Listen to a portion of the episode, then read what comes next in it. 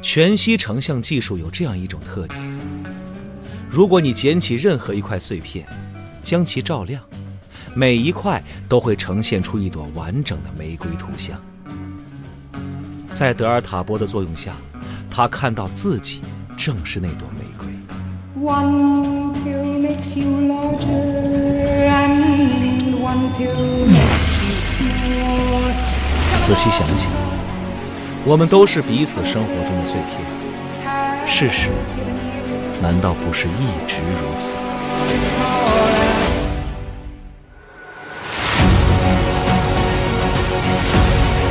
当今世界科幻第一人，赛博朋克之父，包揽最高科幻奖得主威廉吉布森，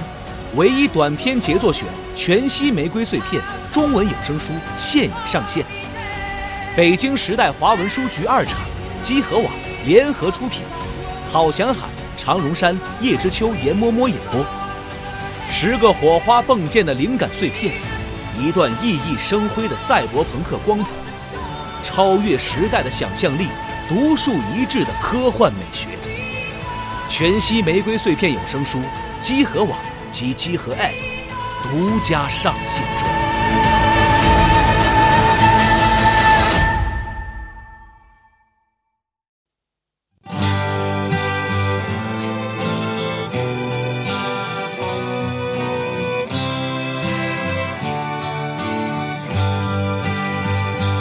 There must be more to life than this. There must be more to life than this. How do we cope in a world without love? Mending all those broken hearts and tending to those crying faces. There must be more to life than this. There must be more than meets the eye. Why should it be just a case of black or white? There must be more to life than this. Why is 大家好，欢迎收听最新期的《加流 Story》节目，我是四十二。大家好，我是龙啊马。哎呦，好，我们就跟上次承诺一样，我们这期分享一些、分享一个新浪潮的科幻故事，哎，续上了。对对浪潮的把戏，对，上次我们这个讲了什么是新浪潮啊？对，大概就是讲一讲。大概就讲了讲，然后从这个呃，就是地平线地平线的游戏开啊开始，讲了两个故事，讲了两三个故事，三个故事，嗯，嗯，算上地平线三个故事啊。嗯之后呢，我们这个节目就是尽量的讲故事，多讲故事，啊，少分析嗯，没事，你分析分析也可以，啊。有有些我已经没有多少词儿了，分析词儿我已经没有了，因为这个新浪潮分析挺复杂的，因为它是有这个非常混比较混合嘛，嗯，而比较复杂的这个社会背景啥的嗯之类的啊，啊，感觉你说的很多特点比较抽象，新浪潮的，嗯是的就是它不是特别具体，说赛博朋克。哎，对，或者他有说是什么很对专注的对表现对，啊，他表达的非常的虚啊。然后这一期作为这个分享故事呢，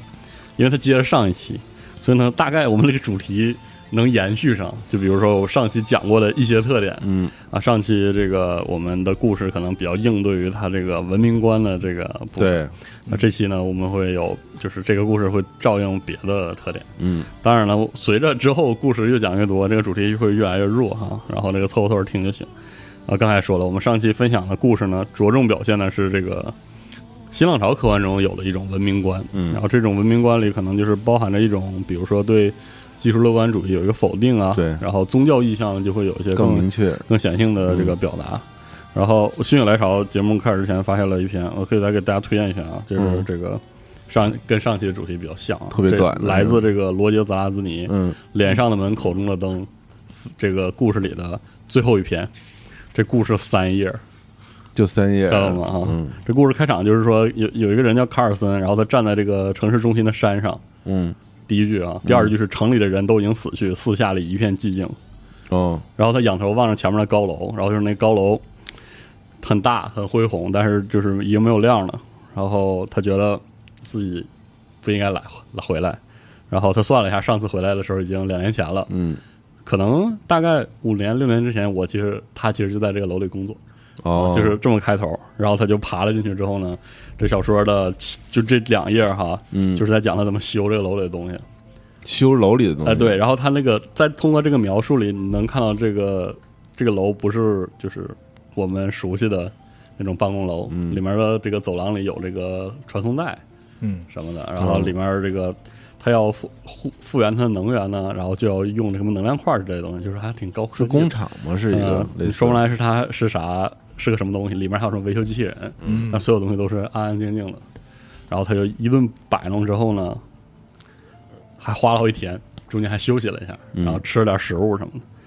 然后最后他拉开扳手，突然想起来哦，有个钟，他赶紧就冲出门去盯着那个钟看。这个时候呢，他拉动把手，咔嚓一声，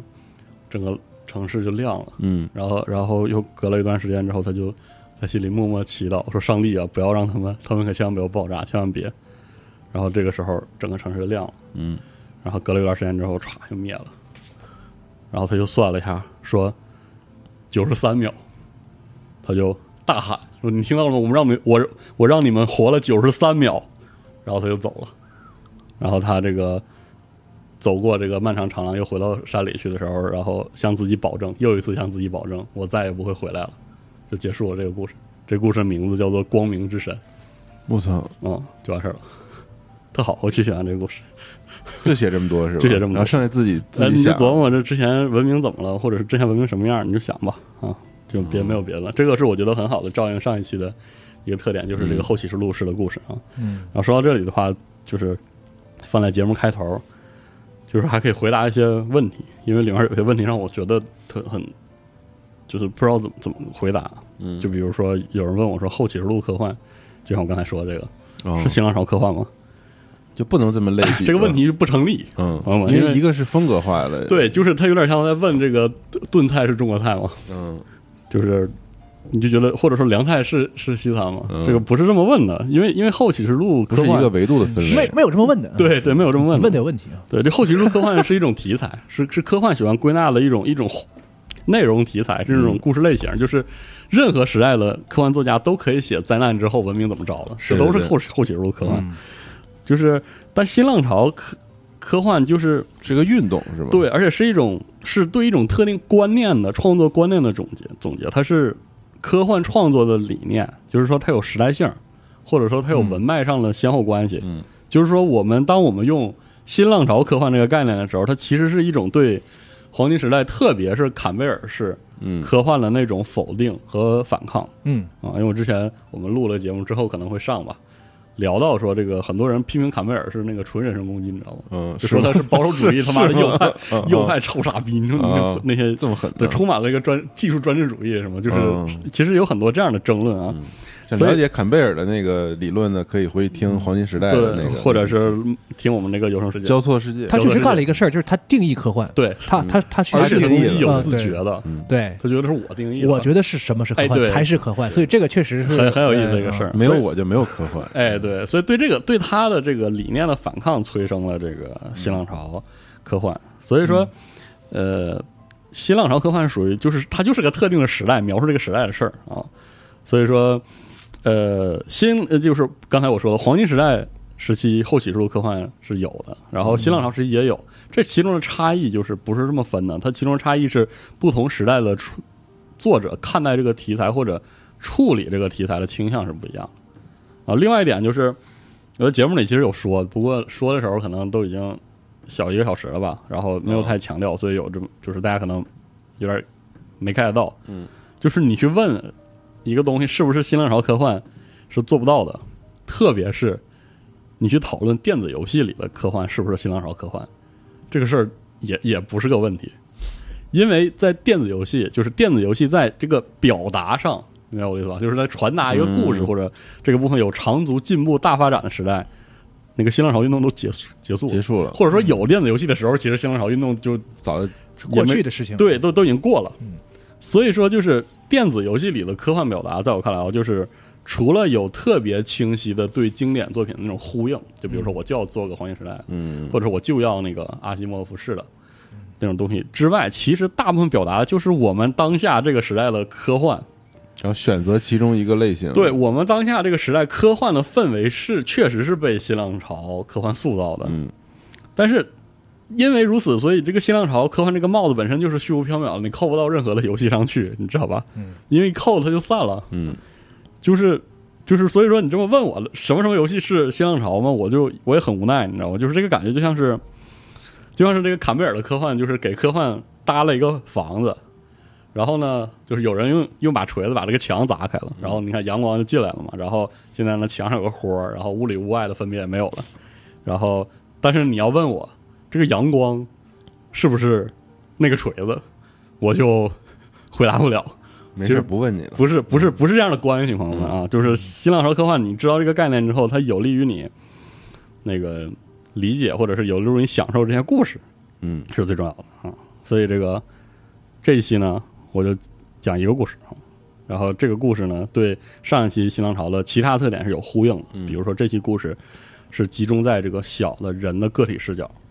这个这个部分，然后会比较突出的表现上一期里所讲了新浪潮科幻这个意象里所乐于表现的那种人和技术或者人和那个科幻点的互动那个关系。嗯，就是这些科幻啊，这个科幻不是怎么说用这种互动去表现技术上的畅想，而是他要把重点放在人面对技术和技术构建那个环境时候那种就是完全个人的、完全情绪化的，而且很多时候啊完全不向上，也没有乐观的那种表达。就是这些情绪里啊，人那种情绪的东西，人的很动摇的、反复无常的这个东西，其实才是这些故事想要表达的核心。嗯，而这个技术发展也好啊，或者是文明尺度的命运也好啊，其实都是作为一个背景或者是一个底色，基本上是不是让你去感知的。另外就是这期我选我筛了一下之后，最后选的这篇是为了给大家表现一下、看一下，就是很有新浪潮科幻气质的作品中，技术严谨性表达可以多次要，就是突出一个有就行。的，就是你你听着知道有就行，不要去跟他较劲，因为他就没想跟你较劲啊。最后是这篇故事呢，还比较突出了表现了一种上期我们说到的，就是新浪潮科幻对所谓这个文学性表达的一个探索。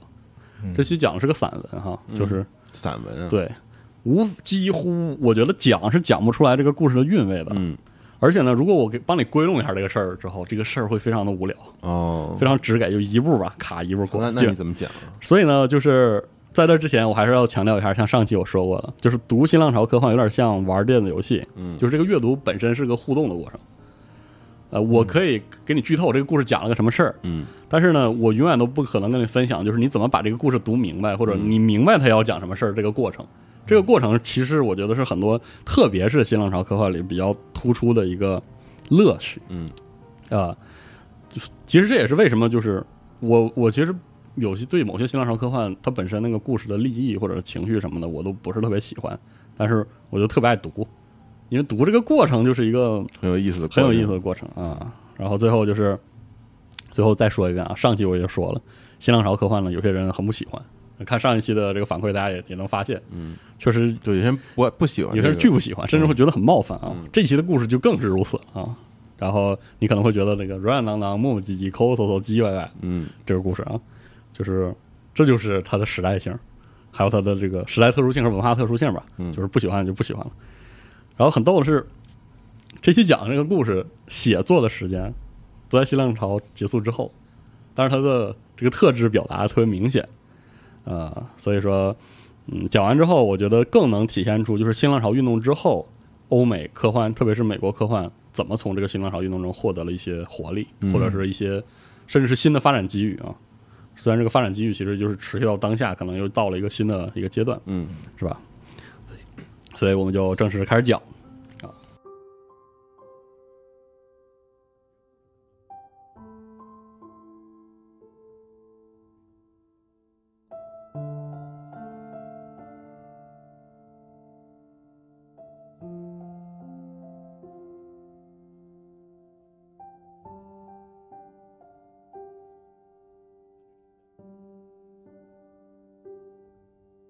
这个故事的名字呢叫《狄拉克海上的涟漪》。嗯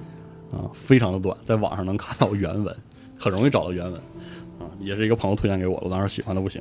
它的作者叫杰弗里·兰迪斯，这一篇作品一九八八年写完，一九八九年就获了星云奖。呃，严格意义上说，你看这时间嘛，它不属于也不是这个年代呃，了不属于这个新浪潮运动轰轰烈烈发展的时代。嗯，但是它集中表现了我刚才说的，就是新浪潮科幻的一些特性。这个老哥是 NASA 的工程师和科学家，嗯，然后硬是吧？对，，其实是说他出名是说写硬科幻出名，嗯，但是这一篇不知为何就是非常的不硬，可能想挑战一下自己，嗯，对，或者是他他怎么着，反正就是，哎，里面包含一些很硬的桥段，嗯，我一会儿讲你就知道，这硬的桥段主要是拿来叙事的，你不用整那么清楚，嗯是这样的啊。刚才说到了，它是一篇结构非常松散，然后段落之间故意做这个逻辑的结构断裂的这种哦小散文、啊，然后还涉及到比如说嬉皮士时期，就是新浪潮运动时嗯期的美国，很有这个年代的质感啊，所以来讲一下啊。我的讲，我我在今天讲这篇的讲法会详细一些，而且会完全保留原文的行文结构和这个段落的结构，所以一开始会觉得乱糟糟的啊，然后结尾的时候我可以再帮你捋一下，你就知道这个故事有多简单一你个事试儿。试，嗯，啊，他开场原文是这么说的：“他说，死亡的阴影像潮水一样，带着冷酷无情的威严，缓慢向我袭来。然而我逃跑了，尽管这种逃跑可能毫无意义。我离开了，波纹扩散到远处，如同波浪抚平了被人遗忘的旅行者的足迹。”就这么开始了。然后呢，他是以讲述人这个我第一人称视角开始。嗯他说，第一次我这个机器做实验的时候呢，我和我的学生，你看听到这儿，你知道他大概是个科学家吧，还带是学生，可能是个教授什么。嗯。然后我们就做了一个实验，这实验是这么做的：我们找一封闭的屋子，在屋子里拿胶带，嗯仔仔细细的打一个叉儿，打一个标记，然后放一个钟，应该是个闹钟还是个反嗯反正就是个表，嗯，锁上门，然后保证没有人能进这个房间，先等一个小时。一个小时之后，他们打开门进来，把那个钟拿走，然后把他那个实验机器放进来装好。然后那个实验机器里其实有有一个是个线圈结构，他是这么说的，在线圈中间放嗯了个摄影机，这摄影机对着这个标记的位置，现在这个标记位置是空的啊，嗯，然后设定好这个摄影机的自动拍摄，然后启动机器，他们就把这个摄像机摄像机传到了半个小时之前，啊，然后那样子，那实验就是那个摄影机就是闪了一下，歘没了，歘又出现了，又回来了。哦然后呢，仔细看呢，它上面真的拍到了半个小时之前，的钟哦他们就哎，实验成功了，大家就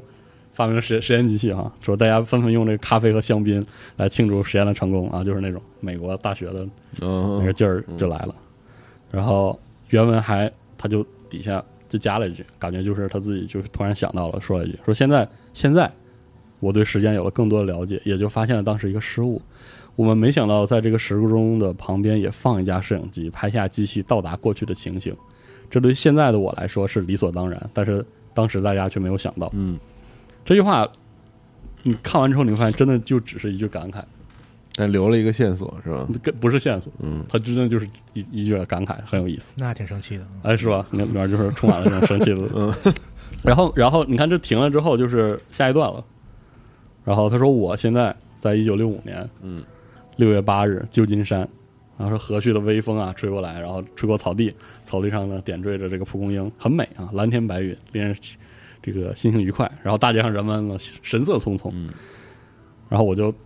躺在这个草地上说：“哎，他们这么忙，为什么不能放松下来呢？享受一下，休息一下。”嗯，然后这个时候有个人接了他的话，原文就很唐突的写搪塞 d o s e r 嗯这个人说，反正就是放在故事的第二个段落呢，就很突兀的出现一个搪塞的人。整个故事呢，就也觉得这个人出现理所当然，反正他就跟主角很亲密啊。嗯然后这个 dancer 呢，呃，躺在草地上吹肥皂泡，然后他有一头这个褐色的长发，就是很有那个西式那个年代的摇滚青新式年的那个感觉嗯。然后搪塞说啊，他们都被时间的假象蒙蔽了。这些人以为现在做的事儿对未来很重要，但是我们俩都知道，这只是个虚伪的幻象，没有过去，没有未来，只有现在，永恒的现在。然后主角说他是对的，他比自己认为的还要正确。曾经我也是那么疲于奔命，然后自以为是，我也有过才华横溢、野心勃勃的时候。嗯，二十八岁的时候，我已经创造出世界上最伟大的发明，就刚才那个。刚才那个对实验年少是得志的一个科学家。然后就第三段了，啊，这么快哎，对就，第三段呢，主角就是一直在藏着一个地方，也不知道在藏什么。然后他看着一个很很神秘的人，鬼鬼祟祟的人，那个人就是嘎儿瘦嘎儿瘦的，然后明显感觉精神状态不是特别好，然后他就扛着两个桶，两个大桶，就偷偷摸摸地进了酒店，然后就开始往酒店倒汽油，嗯，要要点嗯要叫点火，然后主角就直接冲出来，然后一扳手把他嗨倒，然后叫了保安，然后之后他回到了房间，回到酒店房间，原文说让时间的涟漪这些纹路重新汇集，然后下一秒就是我来到一间正在燃烧的房间，嗯，火舌向我袭来，炽热的温度高的让我无法忍忍受，然后我这大口喘气又哎又弄错了，然后就在键盘上又按下按键，哦，这段儿看来结束他是想改变一些对事情的发生，啊嗯，然后紧接着就是一个列表，感觉是他写给自己或者写给是实验用的一个列表。他说这个列表是这样写的：时间旅行原理及应用的注意事项。第一，只能前往过去；嗯第二，传送对象会准确的回到出发的时间和地点；第三，不能把过去的东西传送送回现在；第四，过去的行为也不能改变现在。哦，小说都没有解释为什么，也不跟你争论，反正就是这意思啊。然后就是下一段了，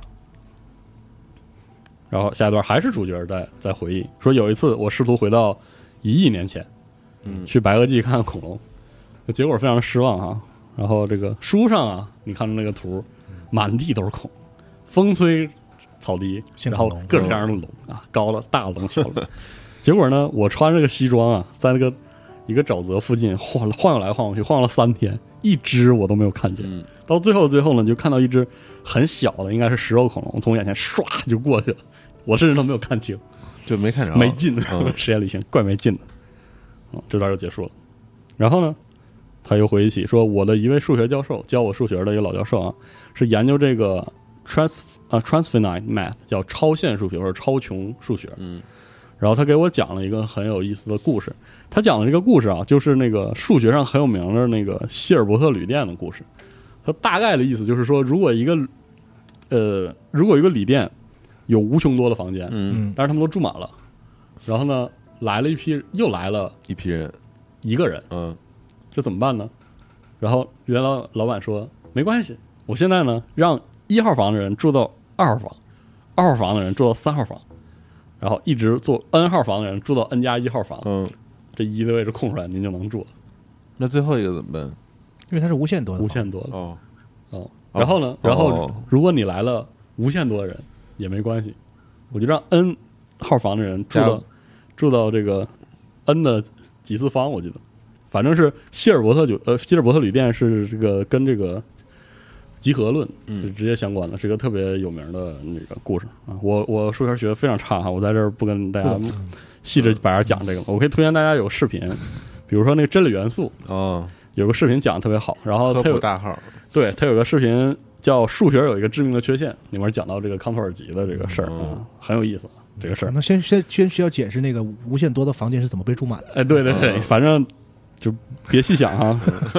你从这儿你就能看到这个这个故事呢的作者以及这个故事的结构里，大家都特别懂这个技术嗯和理论，但你不用懂。没人愿意跟你说，啊，哎，你你就大概那么那么一听就行了。嗯，你看这个故事下一句，主角就会说了，呃，他他就是讲完这个故事之后，他说我的实验机器的工作原理就是如此。嗯，也就是说你没听懂这个故事也没关系，反正啊，反正他就是想了个辙，然后说我的实验旅行能成功，他意思就是我这儿有一个原理，但这个原理你也不懂，没关系，所以所以你也不需要懂。啊哎，对，就是呃就是这意思啊。作者用这个点点子的本身的用意呢，肯定很严谨，因为这老哥肯定懂这个。是，但是他想表达的呢，就是这个意思，就是我这个时间旅行啊，其实就是把自己置换回了之前那个时间点，什么都没有改变，什么也无法改变，因为它是就像那哦个希尔伯特旅店里一样，啊你空出来了一个，但是这个无限呢，你怎么挪都行，嗯，你怎么做呢？其实你都是这个狄拉克海上的一个涟漪啊，嗯到最后都会回归到无和空里。然后下下一段，他说：“我再次回到一九六五年，还是那个地方，还是那个出现在我混乱人生轨迹上的陌生人。然后常年闲逛的我遇到了很多人，但是这个 Daniel Daniel 雷尼唐瑟哦，这个人是我见过的唯一真正有头脑的人。然后我就描述一下这个这个小哥，他说他有一种这个很温柔轻松的这个微笑，然后背一把破二手吉他，嗯嗯，然后他说还有和我在一百次人生中所学到的一样多的智慧。哦，然后我大哥都已经过了一百次的，对，他就这么说，人生了他反正他是这么说的啊。然后他说我们在一起，这个同欢乐、呃同享乐、共患难，不管是冬季啊还是夏日。然后我们曾经以为这样的时好时光会永远持续下去。我们在这个步枪的枪筒里插上玫瑰，我们横躺在骚乱的大街上，也没有受伤。嗯。然后他最后说了一句：“说每次他去世，我都守在他身边，一次两次，现在超过了一百次。”啊，他这就是一个就是特典型的那个嬉嬉皮士运动时期的嗯是是是，整个那个经历。然后他说，就我说他死于一九六九年的二月八日，那个时候发生了很多事啊，尼克松的那个嗯破事儿啊，可能是大骚乱啊，然后这个奥尔塔蒙特的这个音乐会惨剧啊、有很多令人沮丧的事件，然后也就是扼杀了所有的夏日的这些美好。然后他说他死了，我当时无能为力，即使现在也如此。嗯。然后下一段他就又想起一茬，说上一次他要死的时候，我把他拽进医院，虽然他看起来一点事儿都没有，但是我还是不断地怒吼咆哮，终于说服了医生给他做检查。然后扫描 X 光片扫完之后，他发现他脑袋里有一个早期的肿瘤。嗯嗯然后医生呢给他上了麻醉麻醉药，然后把他的这个长发都剪掉了，然后给他做手术，把这个血管啊、肿瘤啊都切切掉了。然后手术后呢，麻醉药过了，我就坐在病床边握着他的手，然后唐瑟就抓着我的手，然后眼前就是一片空白，然后眼睛里有一大片紫色的淤点。嗯，啊，不管是不是在探望的时间呢，我都绝对不肯离开病房。然后唐瑟就是盯着凝望着，然后在黎明破晓前，天空还一片灰暗的时候呢，他轻轻叹了口气，死了。然后我的所有努力都无济于事。就无法改变，然后下一段是一段前后都不搭的描述，作者基本就是自言自语吧。他说，时间旅行必须受两个条件的约束啊，然后这个什么能量守恒、因果关系，然后就就反复的一套理论啊，都会聊聊什么狄拉克海的能量啊，狄拉克海的波纹怎么以那个逆时向的这个扩散啊，然后不能只能传送回过去，反正他就是这都是物理，很认真的给你解物释理一学下的那个嗯啊，然后你就听不懂啊。然后他说完这个之后很泄气，说我曾经试图这个，在我父母相遇之前啊，我出生前二十三年，然后杀死我父亲，想自杀，但是还是什么都没有改变。就是我这么干的时候，我也知道什么也不会变，但是我必须得试一下，否则我怎么能确定呢？嗯，很有意思的是，这个小说没有说这个时序是怎么修复的，他就是告诉你主角试过了。啊，试过了，嗯，把自己父亲都杀了，但是什么都改变不了。嗯，然后后面又回忆起最开始，那不是拿照相机把那钟拍了吗？嗯，好，他就得接着拿小白鼠做实验。嗯，然后他还说那小白鼠是找边上的心理学心理学院的人借的，那帮人也不知道他们拿要拿小拿鼠小、那个小白鼠干嘛。然后那小白鼠呢，回到过去之后回来啊，还是该怎么能在迷宫里找肉，还是能找之类的这些。后来他一咬牙说：“我我自己过来来，，然后就成反正是就成功了。他虽然很激动，但是就是你轻飘的就成了，啊嗯就就没什么大不了。嗯，然后就是下一段，这段就说完了。然后下一段我说，我第一次遇见搪塞的时候，是我极其消极的时候。然后原文有这么一句话，他说我已经做了那么多努力，但是还是在无所不能和绝望之间在挣扎。嗯，不知道他是这是实验中还是是某个时候，反正一九六七年，当时他第一次回到一九六七年，当时旧金山嬉皮士时代的中期，大家都很疯狂，嗯他就跟着疯狂一样。当时这个主角说，我当时在一个酒吧里，然后都喝多了，把自己灌得大醉啊，然后都看到一个姑娘，这个姑娘呢和一群大学生坐在这个桌子边上，然后我呢就是怎么说呢，表现出一种典型的傻逼酒蒙的状态，你知道吗？然后不管不顾了坐下去就坐下了，然后就开始说胡话，啊，跟这个姑娘说，其实你不存在啊，你这个你的这个整个世界也不存在，只要我不看你就没了。没了，啊然后这个姑娘叫 Lisa 啊，然后试图呢驳倒主角，然后他的朋友很快就觉得，哎，看这两个傻逼吵架没劲，就都走了。后来 Lisa 发现，哦，这是喝多了，嗯就喝成这样，然后 Lisa 就付账，付账就跑了，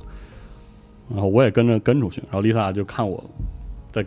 跟踪她，然后就捂着钱包就跑了。这个时候，那个他第一次见到了哦 Dancer，、，这是他们第一次相遇的故事，对，他这么说的，说她突然就在路灯下出现了，我一开始以为她是个女孩儿，她长发嘛，然后她的蓝色的眼睛清澈明亮，啊，这个润滑的这个褐色的头发一直垂到肩膀。这里其实有个细节，就是我刚才讲的第一次她在草坪上跟 dancer 说话的时候，嗯小时候是这么写的，说她的头半长发到耳后。哦，他说，在那个时代，这种时候，这留成这样就已经能叫长发了。嗯，他提了这么一句。然后在这里他说的是，他长发一直垂到到哦肩肩膀，嗯，然后他穿着一件刺绣的印第安外套，脖子上挂着用这个银子和松砾石嵌的这个徽章，背上斜背斜背了一把吉他，嗯就典型的那个哎，对，嗯然后特瘦，嬉皮士，嗯对就是很纤细啊，然后动作看起来呢就像个舞蹈演员或者像是空手道教练，啊，他过来说话，然后劝他，他说 你这样并不能改变什么，然后把他扶回这个酒吧，嗯，两个人呢喝点橙汁儿，然后吃点饼干，醒醒酒。他说我告诉他一切，你为什么不跟他说呢？反正我可以随时收回我的话，取消我做过的事儿，不是吗？反正，但是我又不想这么做，因为当 Sir 就认真听着，什么也不说。呃在那之前，没有任何人听我说过这些，然后我就无法解释这种聆听在我身上产生的效果，因为这么多年来，我就真的只有我一个人。然后现在就有那么一会儿，我觉得我自己不孤独了，感觉就像是一剂这个强烈的迷幻剂在我身上发作。之后啊，两个人互相搀扶着这个离开酒吧，走了半个街区之后呢，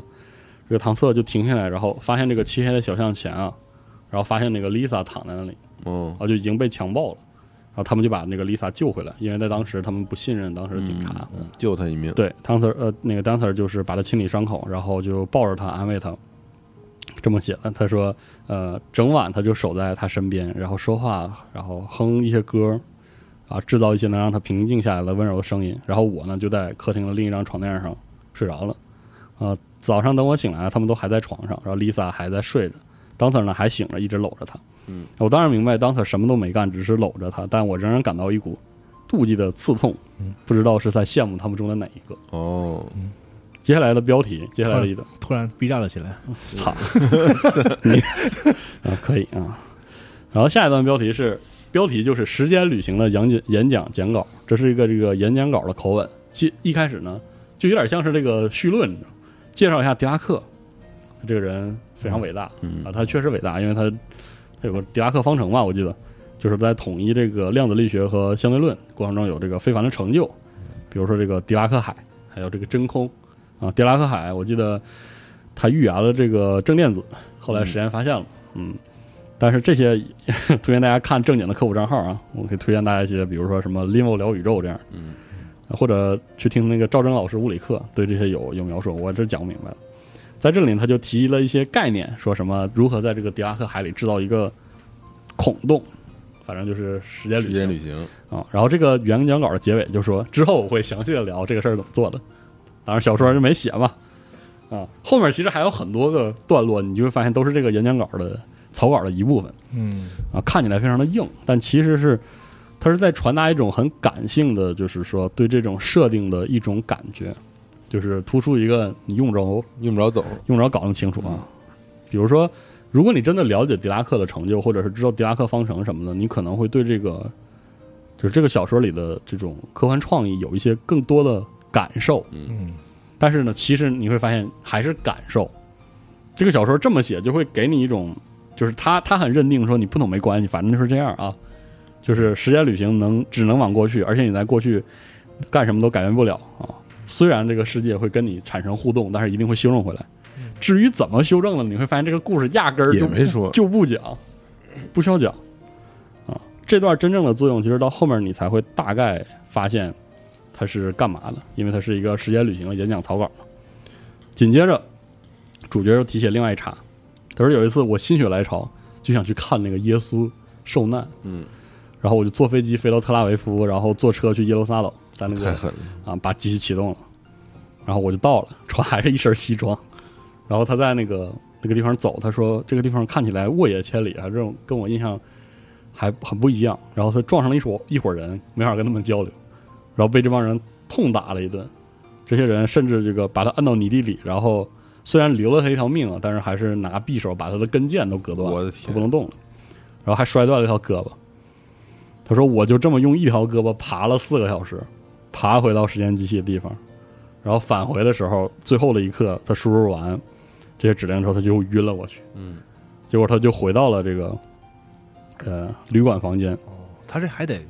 到指定的位置。对，哦，才能回。然后他说我又回到了圣克鲁兹的旅馆房间，这个火灾的警报器在鸣叫，浓烟呢冲进屋里，天花板开始往下塌。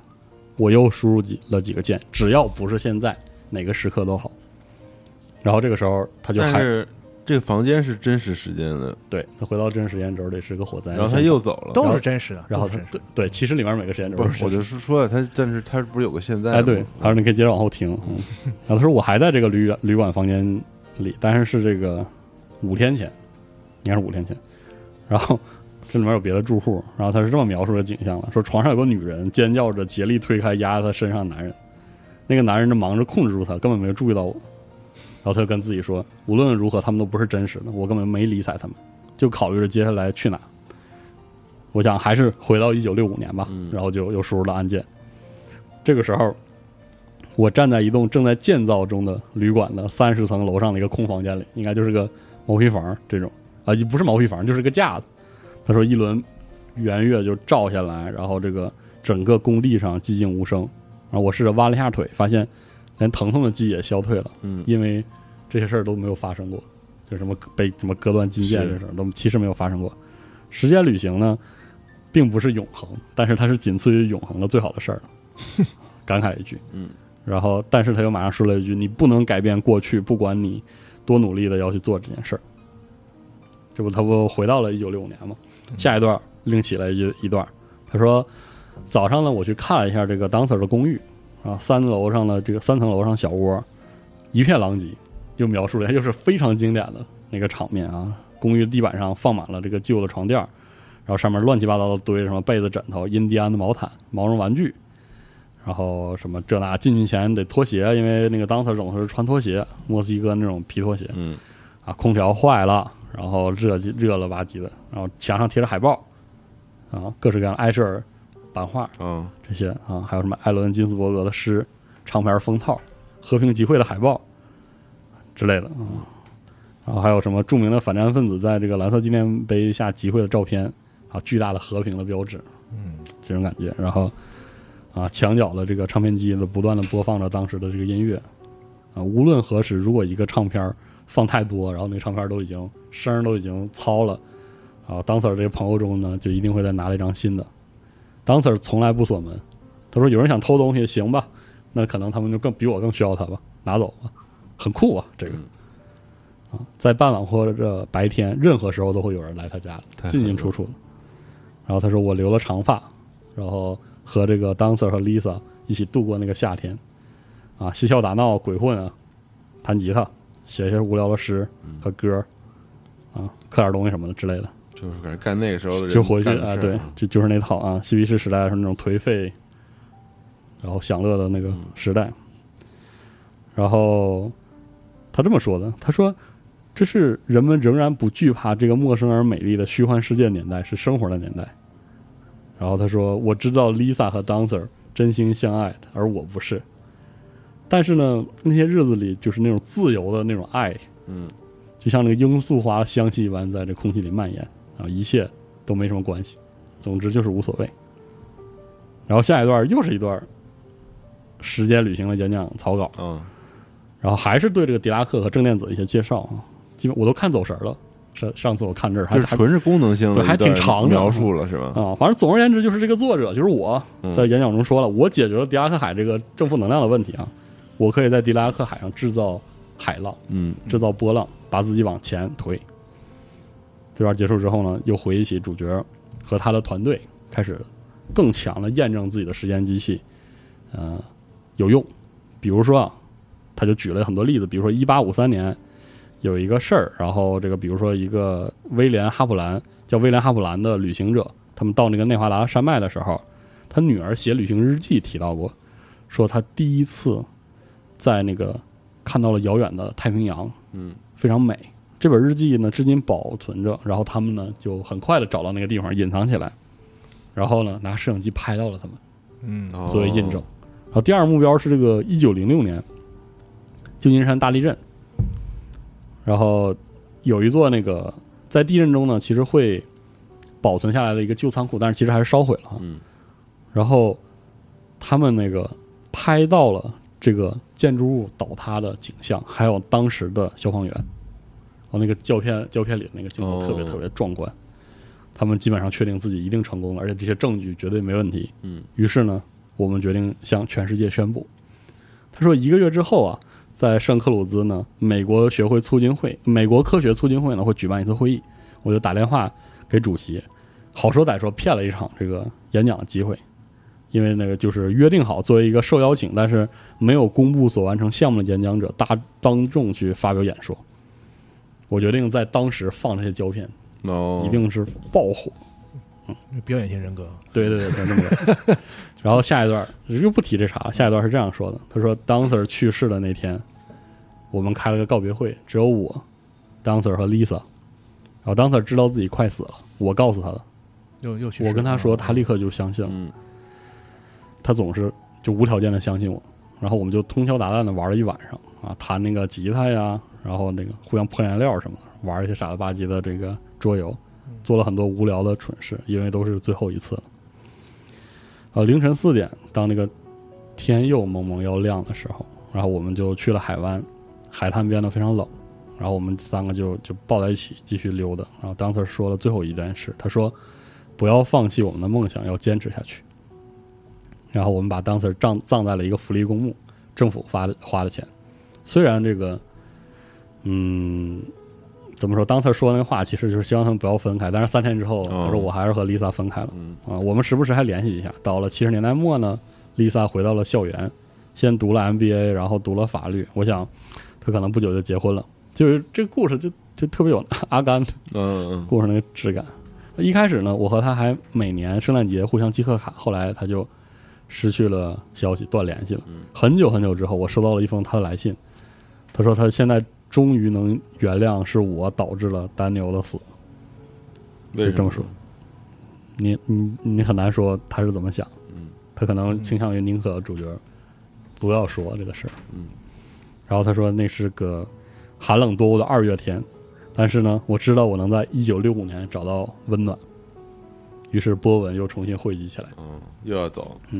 下一段呢是个稿子，但是这稿子写的是来自听众的预期的问题，就说哎，肯定会有很人很多人要难为我嘛。然后他就设想了好多种人，比如说这个臃肿的体态臃肿的老教授，嗯说啊，你们这个理论就违反智智能守恒啊。然后可能还有一些什么热情的那个年轻的物理学家啊，咄咄逼人，说你们啊，你们再回去是不是不受这个海森堡测不准原理的限制啊？然后呢，他都这个按照他的感觉，就都能对付过去哦，啊，都能把他们说通啊，很有意思。基本上就是风味文字，我觉得这段儿你就看他他是多么意气风发，觉得这事儿绝对成了。然后他说，半个小时之后，我就要宣读我的论文。我相信我可以和牛顿、伽利略甚至狄拉克都齐名。狄拉克发表论文的时候也二十八岁，我跟他同岁。我操，太狠了，然后我感觉哎呀有点紧张，然后就在酒店里练习这个演讲，然后有点口渴，就随手拿起我的这个研究生放在电视上的煤气可乐，然后喝光了。他说我从来没有办法没有发表过这个演讲，哦，因为旅店着了火，这个死都是命中注定的。我当时走到门前，门把手是热的，我一打开它，门口就一片火海。我当时在三十层，也逃不出去。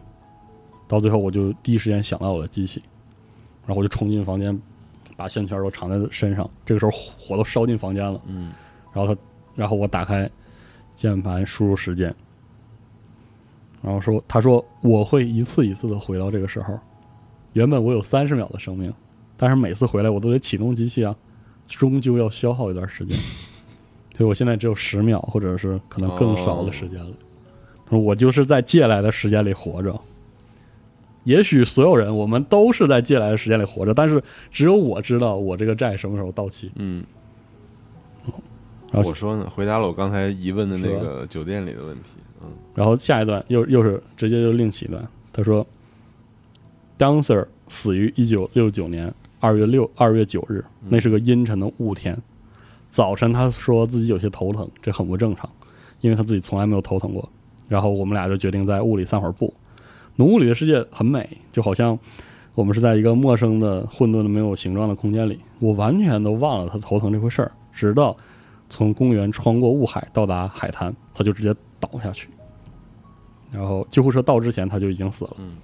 死的时候，他脸上带着神秘的微笑，我永远理解不了那种微笑。也许他笑是因为疼痛已经过去了。然后下一段就是一句话，是两天之后，Lisa 又自杀了。那这个不就是变了改了吗？就是你会发现过程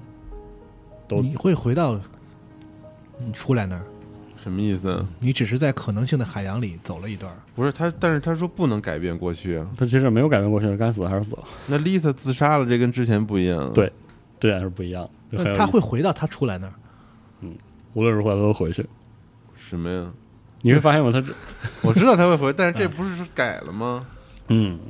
所以说这不是变了吗？这是他有意思的地方。嗯，你还记不记得开场跟 Lisa 争论说他不是他不是真的这个事儿？哪个时候跟 Lisa 争论？ 这就不记得，就是他第一次见到第一次 Lisa，见就是他本人就是这种唯心主义的哦观点。哦，哦对对对吧，嗯，酒吧里遇就到是的我不时候看你，，你就不存在嘛。嗯，就只我是小的时候也老考虑这个问题，啊，是吧？嗯对，，是不是只有我看的地方才有世界？嗯，你看这就是是有这理嗯论，确实，这个故事这段很有可能就是他第一次见到 Dancer，第嗯一次经历他怎么死，那、也有可能是别的，我就是也可我能是某一次。对，也可能是某一次。然后下一段就是一些感慨，很有意思。他说：“你们这些普通人啊，都有改变未来的机会。你们在做什么，你们都有可能改变未来，但是我不行。嗯，就是我的所有痕迹都在那个狄拉克海的涟漪当中了，没有后果，也没有责任，做什么也没有区别。我第一次从火海逃离，进入过去，我尝试了一切办法去改变这个事实。我去抓这个纵火犯，我去和市长去争论，甚至跑到自己房间里告诉告诉自己别去参加会议。都试过了。但是时间可不管这些，无论我干什么，一旦到达那个决定式的时刻，就是我离开前的那一刻，嗯，我都会回到旅店的房间，嗯火呢就是近了一点 儿。嗯，每一次我穿越这个狄拉克的海，我所那那我懂了，我理解了。嗯我过去所做的一切努力，全都化为泡影。有的时候我会假装自己创造了新的未来，但是我知道这不是事实。嗯，总有一天我要回去面对我的命运，但是现在呢，我选择在过去活着。嗯，懂然后你会逐渐的习惯你做的一切对世界都没有影响。然后他说，这会给你一种很自由的感觉啊！我到过别人没去过的地方，看过很多人没有见过的景象，然后我也放弃了物理学，我发现怎么也改变不了圣克鲁兹那个命中注定的夜晚。然后，但是呢，其实还是有补偿。他这样说的：说一切不会有变化，除了我的记忆，我永远都是二十八岁，然后穿着同样的西装，然后嘴里还有那个可乐那个味道。嗯，每次回来我用到一点时间，然后有一天，终有一天嗯，就没有时间了。没有时间再调整那个对按键，按下按键了。但是他自己又说，Dancer 是永远不会死的，我永远都不会让他死的。每到他二月的那一天，然后我就他死了那天，然后他说我就回到一九六五年去六月份，嗯，很美妙的日子。那个时候他也不认识我，反正他永远都不会认识我，但是我们会在那个山上相遇。嗯，就我们两个什么也不做，就在那个草地上趴着，享受那天的相遇。然后说他仰面躺着，然后拨弄着这个呃吉他，然后吹泡泡，然后看着天上那个白云，对吧？开场那段的白云啊，之后我会把他介绍给 Lisa。Lisa 肯定还不认识我们俩，但是没有关系，我们还有很多的时间。啊，我躺在山顶的空地上，然后对 Dancer 说：“时间有这么多的时间。”然后 Dancer 回答说：“有所有的时间。”结束了这故事。所以那其实故事里面有两种跟跟 Dancer 相遇的，有好多种跟他有好多种，种跟他相遇的情节对，，都说一百次哦，嗯，就这么结束了啊。嗯，不知道你们感觉如何？但是他其实改变不了的是自己终将面对大火的这个，对，，甚至是包括 Dancer 会在那一天死 掉，死掉，嗯嗯这是改变不了的。然后刚才说了，这不是个新浪潮时期的故事啊，但是我就当第一个新浪潮故事来讲，因为我觉得它是个非常有新浪潮特质的故事啊。有这么几点，第一就是肯定很多人不喜欢，逻辑关系非常的薄弱，这个故事。嗯，然后科幻点子，很不脚踏实地啊，很很很虚，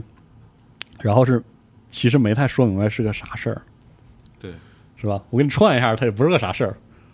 它就是一次一次回去。但是这种事儿就很很引起人们的这个对，就是纯情绪，发现了吗？是就是嗯，然后呢，我说实话，我觉得以现在这个发展到现在的这种欧美的影视剧啊，嗯或者是电影相比，这故事现在讲的还挺俗的，有点有点土啊。说实话，有点土啊。然后另外一点，比如说他刚才说了，就是很颓废，也是个就是可能他老回到那个年代嘛，对啊六六五年不就是颓废嘛，对啊，他就选那个方 向，他就非得去那儿颓废嘛，是吧？嗯，然后很迷惘，充满迷惘这个故事，非常的没有这个主动性啊，主主观能动性啊。最后一点就是散文新闻，就信息散文新闻就使得它的信息传达特别模糊，而且很多的逻辑关系应该就是作者故意扔掉了，你根本就说不就是除了。很明确的几个节点，你能知道这个他说的是之前的事儿，嗯但实际上它拆开之后，你就会意识到，你开始嗯那种时间旅行之后，你对时间的感知可能就是这样的，对，嗯就是东一头西一头的，这个可能是之前发生的事儿，但是对于比如说他还在离时间旅行中，他可能会感慨这其实是之后发生的事儿，对啊，没什么好说的，说不清了，就是这种大撒把的那种，嗯哎，随便吧，用这种形式给你展现他所描述的那种时间的对，带来的那种感受和无常，对，嗯，所以我是觉得这个故事其实标嗯包含着很多很典型的新浪潮式的那种表达，然后同时它也有新浪潮运动之后啊主流科幻的一些气质。嗯你看里面的一些其实就是技术要点其实非常硬，出发点至少是很硬的。嗯然后，但是我想重点就是提醒各位的，就是看这个故事里人和技术的关系。这个主人公其实相当于很顶尖的年少得志的天才科学科学家家，嗯但是这个故事没有塑造这个感觉，就是没有塑造他这个形象的这个部分，嗯嗯也没有强调他对于比如人类文明的责任啊之类的这些对事儿，就是他和他的成果的关系，并没有任何的高尚的或者是超出人的这种日常感情的部分。你看，他就是因为能发这论文高兴，觉得自己能名存青史了，然后就很很自傲，但是也紧张。然后拥有时间旅行技术之后，他做的大部分事儿都是非常随性的，对，嗯，就是很没啥很个正事儿对，没啥正事儿，对。然后这个故事，说实话，就是对待时间旅行的态度也这样，没有技术讨论，不铺垫什么可行性，他就是这故事开头就是说时间旅行能承认，嗯如果能能的话，能成立啊。然后无论如何改变不了现在，而且只能往往前，嗯，就开始故事了。因为他不是在讨论这个事儿，他没有在讨论时间旅行带来什么道德伦理和悖论这样的事儿，他想表现的其实是人啊会多么的孤独、脆弱、多混乱。嗯就时间旅行被一个人拿来就是抚平他心里的创伤，嗯是个这么个故事是。然后，然后他就一直在做这个事儿，他就是一直在逃。然后这故事态度就是没关系，没关系，这样做也可以，挺好的，没关系，没关系。因为时间这个东西，我们就对它无能为力，嗯没关系、啊，没关系。这挺绝望的感觉。对，就是对，就是很很淡，很很虚无，然后很绝望这个感觉。和你上次讲的故事完全不一样，感觉嗯。他其实之之前的故事也带着 这这个一丝点伤一感丝丝的对嗯伤感。就我个人认为，这个故事的叙事结构跟这个都是有关系的。对嗯就这个结构本身就很悲伤，就是他记不清，或者他不愿不想去记清嗯了，他想回忆。你看这故事的开头，他回忆的是他跟 Dancer 嗯相对而言比较好的一些回忆，但是临到结尾的时候，他就忍不住了，他总会记得可能对他最最难过的那次，嗯，就是他时间旅行者的妻子，啊哎，对， 对，就是这样的故事啊。你看，就是这个人就卡在过去，然后就悲伤、绝望，然后他他有挣扎，然后他彻底放弃，然后留下了一个就是这种支离破碎的这种自白。就这种，嗯，就是他其实是一种完全麻木的一种状态，就是对甚至对遗憾和这些悔恨啊，都都麻木状态，他就选择一次一次就回到那个能抚平他伤痛的人边上，就为了寻找一定的安宁。嗯这个结构很像你一生的故事，对，但是有一点，我觉得在根本上是不同的，就是你可以回忆一下，就是大家如果看过的哈，如果没看过，大家可以回去找一下，嗯或者我们这儿也有有声书。你一生的故事结尾就给你来那这一最下，后的重击，对，嗯就给你一激灵，就是这最后这一下，虽然文学性人也很强，但是它的结果是整个之前那个故事对对在你对脑海中又过了一遍，过了一遍，然后之前的故事是模糊的、感性的，但是在那个故事的那一瞬间，整个故事的锐度就一下拉起来对了，就变得特别鲜明，然后对一下就有一种很大尺度的，就大悲悯，嗯特别沉重，有包袱，对，然后特别清晰，然后极其鲜明的那种，就是嗯对，文真明真的是时间啊，然后极其大是文明和时间，小的是母亲的那种母爱对，和这种母子之间的那种生死离别，一下就清晰起来。确实是大尺度的，对，然后就是悲悯我操非常的有力量，非常有力量感，就是你一生的故事的结尾那一下，虽然也是也是很悲伤的，是个悲剧，但狄拉克就海也涟是漪绝望的那个对调调，其实对都是无能为力的调调。对对，但是狄拉克海涟漪其实不是这样的，就是他到结尾的时候是 Let it go 那种，嗯，就死死死吧，你放无放无手所吧谓，了。对，散了吧。就是之前的结构里也是充满了很多朦胧的、迷离的、模糊的东西，但是到最后就随风而逝，就没关系啊。你的时间机器就是到头是一场空，所以现在这样就没关系，就空吧。嗯， 所以这个故事就是它不是个典型的时间旅行故事，因为它的叙事核心不是时间旅行就，可能你们这些读者在苦苦追寻的这个对时间是怎么修复自己一个事儿，就是这个故事本身，对，是的，它修复了对，反正就是修复，你甭管啊，啊。他为什么会着火呢？对啊，为什么会在他发表这个演讲的前一天就非得烧死他呢？对，嗯不重要。 所以就是我刚才说它的叙事核心不是时间旅行，我不知道就是你们能不能明白我的意思，就是无论新的还是老的哈，其实时间旅行的小说其实是应该讲时间旅行这件事儿的，就是比如说人物构建呀、情节推动，其实应该是围绕这个东西进行的。那你这说法还挺老派的。现在对很多我我就想说嘛，就是我我就是替这些不喜欢这个书的、不喜欢这个故事的人描述一下，就是经典的科幻是怎么围绕着科幻点子去、去构筑的。嗯我会是举一个例子，这个例子我们之前讲时间把戏的时候，媒体很多人很很很不高兴啊。嗯很不忿，我说一下，就《时绿石之门》这个这个故事，我特别喜欢这个故事啊。它是个文字冒险游戏，对，然后也是恋恋爱元素嘛，就是无论你选谁的线路，它的表现都是时间旅行这个科幻概念和人物的互动，嗯是时间旅行这个能力触发了之后，它会造成一些结果，然后主角和人物就就如何如何了。就比如说它里面我记得有条线是里面有个女仆，但她其实是个富家小姐，就挺爱玩的。然后有条线就是你要陪这个富家小姐假装约会耍了一天，就是那种充满了酸臭的恋爱酸臭味的故事。然后到结尾的时候，你还得回到自己的时间线上去，然后你会发现人家姑娘知道，人家姑娘知道你这个人有点怪，然后她她后来甚至都知道就是你你是时间旅行者，这个过程就没了，但是她还是给你来这么一出。哦，然后虽然我们之前都说有这个过程，这过程就很重要，但是加上时间旅行这个点子，这个事儿才残酷了一点，就是你时间一回去，这个过程都没有了。嗯，它到底对你重不重要？就是它让你想的是这个事情，是吧？它会给你一些触动。还有什么那个很有名的打工战士那条线，他会他本来回去了，然后他信誓旦旦的说要成功，然后他最后给主角寄了封信，然后上面写满了失败了，那个悔恨的那个感觉，那种冲击，给你构筑一个就时间流逝的这种残忍和无常，然后甚至到主角的主线，到最后他说那个没有意义的话，他说 “Alpside kangaroo”，然后用了一种很巧妙的方式欺骗了时间和当下这个世界线啊，仅仅是为了爱是吧？但是无论如何，在这些故事里，读者也好，这些人物也好，它跟时间旅行这个概念是非常强的相关的，嗯，是强互动的。就是说，这个故事所有的乐趣都在这个都跟点它子互动有关。嗯，你包括你看复联也好，就是那些人最后回来了，是，无论如何你都要在跟他互动，就是这种互动是很能打动人的。就是说，科幻小说其实是用这个跟科幻的概念的互动去打动读者的。嗯就所以说，《命运之石之门》再怎么二次元，你知道吧？它也是严肃的科幻故科事，幻故事，相当严肃。他他面对这个事情，嗯所以我就我个人有种感触啊，其实科幻是一种主动性的文学，就是它是要跟幻想做主动互动的。嗯，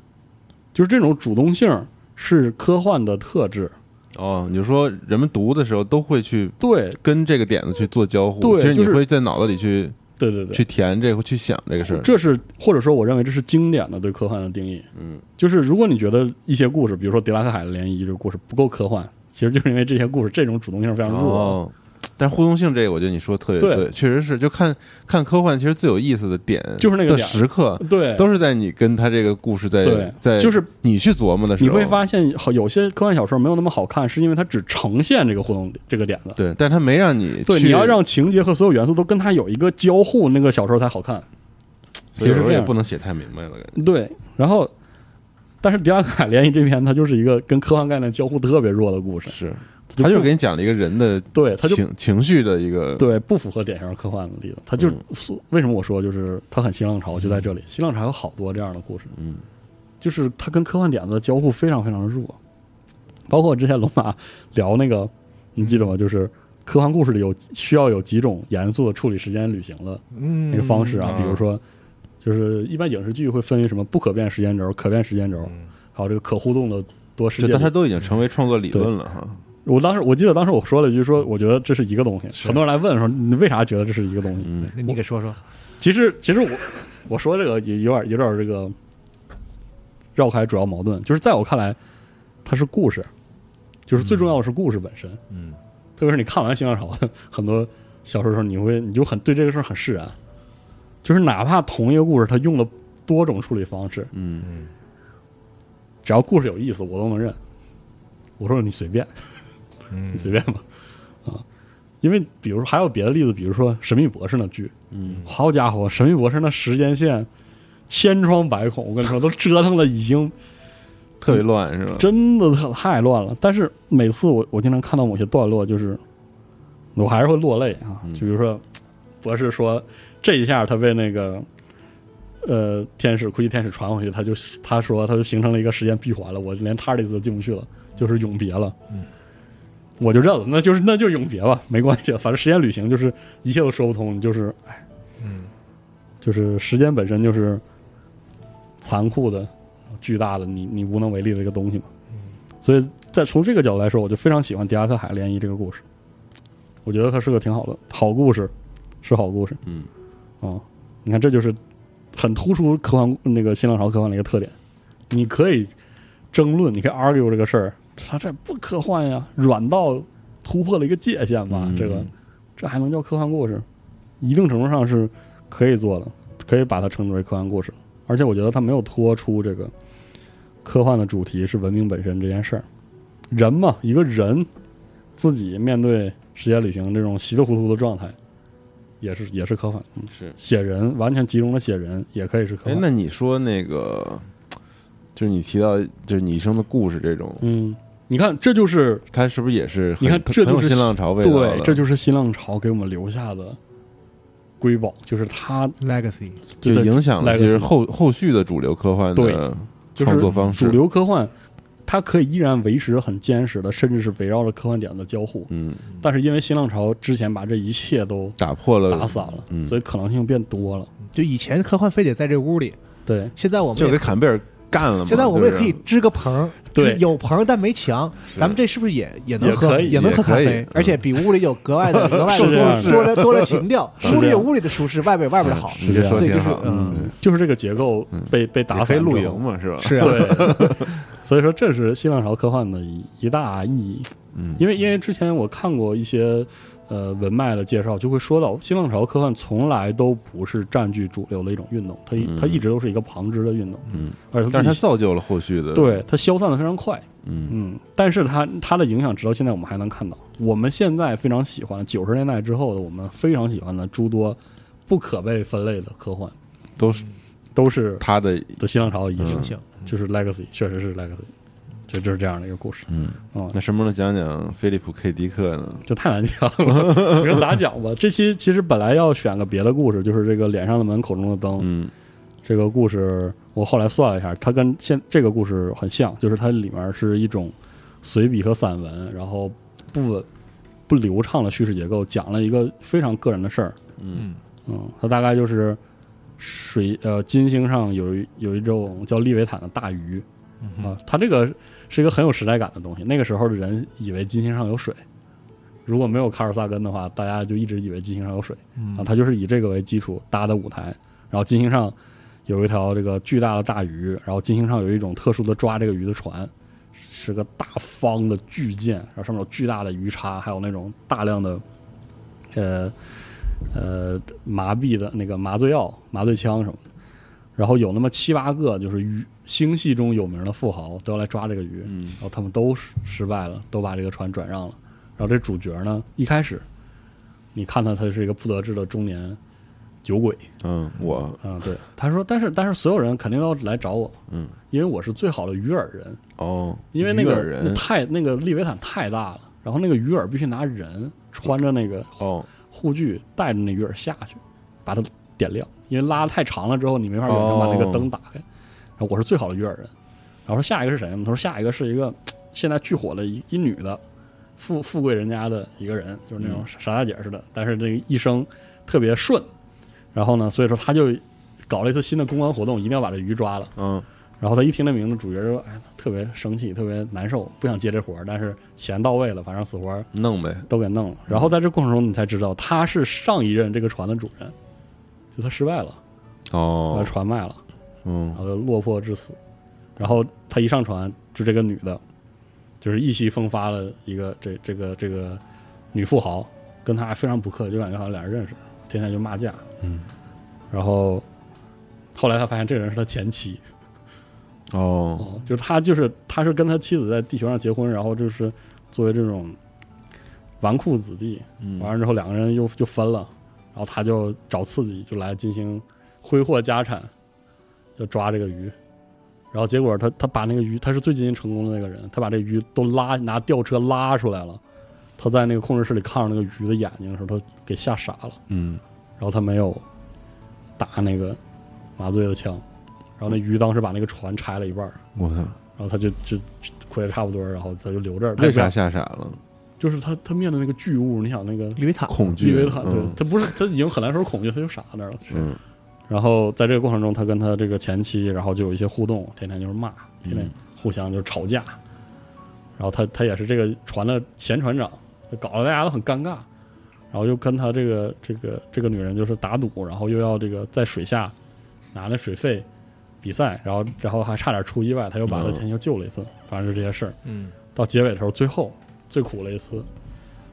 他真把那个他们这个船队又真的把呃，那个利塔又拉起来了，然后他还在控制室里，但边上是他的那个妻子，然后他前妻也吓傻了，嗯然后他就支持他说你一定要做成这件事，然后他他前妻说我不能，我做不到，他说你必须能行，因为上次我就没有做到，我就被他毁了，你不能让他还毁了你，嗯，反正就把这个鱼抓到了，然后两个人也就复合了，就完了。就这么个故事哦，啊，脸上的门，口中的灯为什么起这个名字呀？呃，脸上的门口中的灯是那个圣经里的一段话，描述那个圣经里那个海怪哦，的嗯脸上、这个意思啊，对，嗯那个，然后那个故事是是一个算是因信称义的故事吗？不算吧，就是类似上帝要考验一个信徒，嗯，把他吞到利维坦肚子里这么个事儿。然后这个故事也是，就是讲完之后，我觉得它是一个复述起来没滋没味儿的故事，嗯 它就是在讲它没有发生在金星上的必要，对吧？对，是的，就是一个他妈的几个有钱人搁那儿跟我玩这出啊，啊，就那个科幻的部分显得是如此的无可有可无。哦对嗯，但是呢，又写的如此的美，就是你看一下那个罗杰兹阿兹尼写金星那个大海，写了个大船，那船上如何的啊设就是巨大的那个呃枪啊，然后还讲过他第一次当鱼饵人下去啊，不是第一次当鱼饵人下去，最后一次当鱼饵人下去的时候，他看到那个利维坦了，他把那灯一打开，然后出了意外，利维坦比那个信号里描述的要近。哦，然后他一打开，然后他把那个鱼照亮了，然后给他吓傻了。这些故事都很好看，但是这个事儿，讲出来就觉得你说这事儿，就觉得操，怎么是个这么个事儿？嗯，但是你读完之后，又是又有一种就是说触动，但是这种触动又觉得不是那个科幻故事给你的触动，说不上来那个劲儿啊。嗯反正虽然讨喜，但是又又说不上来，就是这样的故事。之后我们再挑点别的这个，嗯，别的新浪潮的故事给大家分享分享啊。这期主要就是这一个故事，《狄拉克海的涟漪》，哎，好吧哎？还是可以再买来读一读哈。嗯，可以看一看。对，就是看的这个过程终究是很不一样的。嗯嗯，嗯，特别是新浪潮之后，我觉得主要的就在这儿，对，他们提出很多，就比如文学性这些东西，嗯，是以前的科幻相对不重视的。嗯，等到一重视起来之后，科幻的那种易读性或者是它的一些水平，真是爆发式的在上升。我经常读那个就是黄金时代的那有些书，嗯，就是你不读完它，有在中间的某一阶段，你会觉得就这啊，嗯，对这就是就是所谓的大师嗯，啊，但是你得把它看完，对啊因为那个时代的科幻讲的还是就是你说硬也好或者什么也好，就是要你说就那那个点和子嗯和点子啊和对和科技的互动啊，弄这些事儿。然后到了更近代一点，就七十七十年代之后的东西，嗯经常会有那种你注你刚刚开始看一点你就明白了，你根本不在乎他说什么，对，他就是只要是说完之后，你读完嗯这感觉，哎，嗯到了，就是感觉到了就得了，就是就是很多这样的故事啊。行，然后开篇的话，这篇时时代不是这个时代，之后我会选几篇就在这个时代里的别的故事，嗯再给大家讲一讲。行，今天这期就先到这儿，好，我们之后的这个新浪潮科幻故事的节目再见，拜拜拜。下拜期。再见，拜拜。 Take me now, baby, here as I am. Pull me close, try and understand. Desire is hunger, is the fire I breathe. Love is a banquet on which we feed.